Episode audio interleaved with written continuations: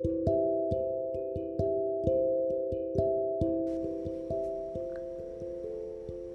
んにちは。最近ブランディングっていう言葉が組織とか企業に対してだけじゃなくて個人に対して使われることが多くなっていて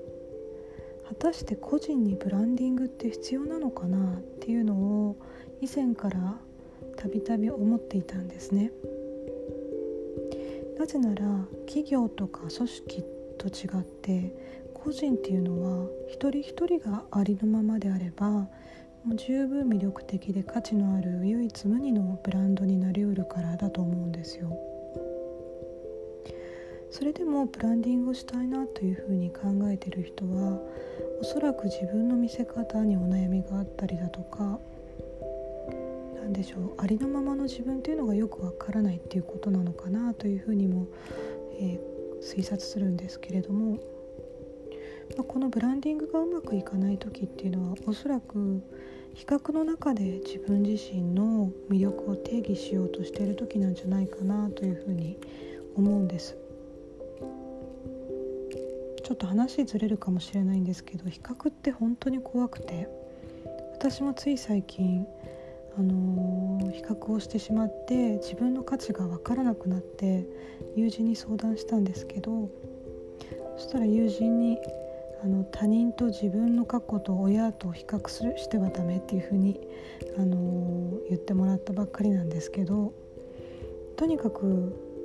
比較する中でブランディングっていうのはできないんですよ。誰々さんがこうしてるから私はそれをしないであのこれこれにしようそうすることで差別化しようっていうのはブランディングではないわけです。そもそもブランディングは比較とか競争っていうところから自由になる手法なんですよね。でもまあ今比較しないっていうのはすごく難しいですよね私もついつい比較してしまうしてしまいます、まあ、そういう時は比較してるなっていうふうに気づきながらその比較の対象を観察していくとすぐ真似できることと真似できないことがあることに気づくと思うんです。真似できることっていうのはすなわち真似されやすいことでもあるんですけど真似できることは表層表層的なところだったりスキル例えばファッションだったり持っているものインテリアとか物理的なものだったり、ま、目に見えないものでも視覚みたいなところも頑張れば真似することができますよね。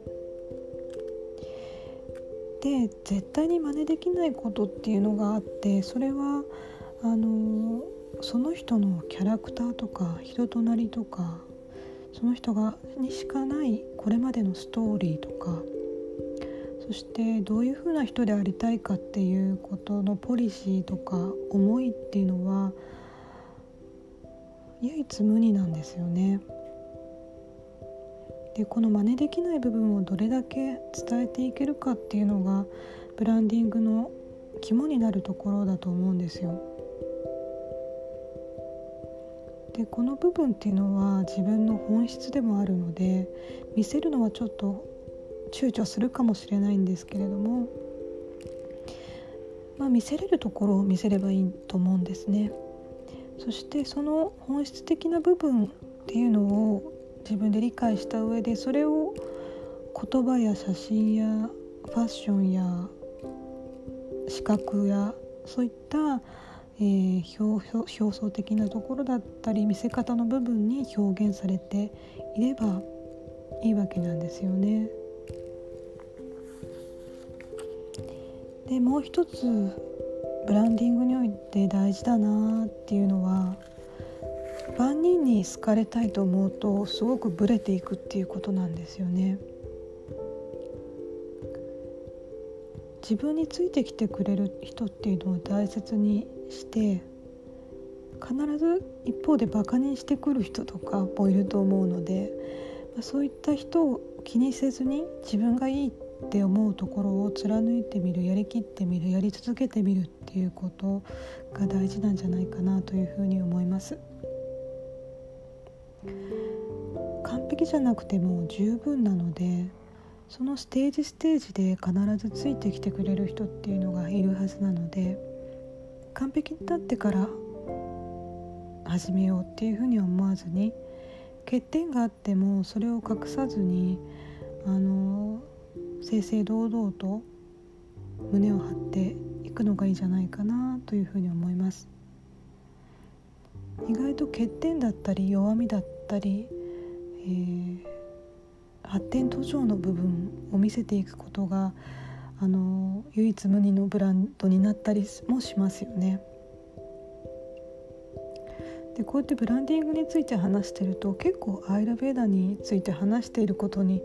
似てきているなというふうに気づきました。あの同社のバランス同社のあの体質のところも結構ブランディングの参考になるのかなというふうにも思ったりしました。今日は個人にブランディングっていうのは必要なのかなっていうところを考えてみました。今日もお聴きいただきありがとうございます。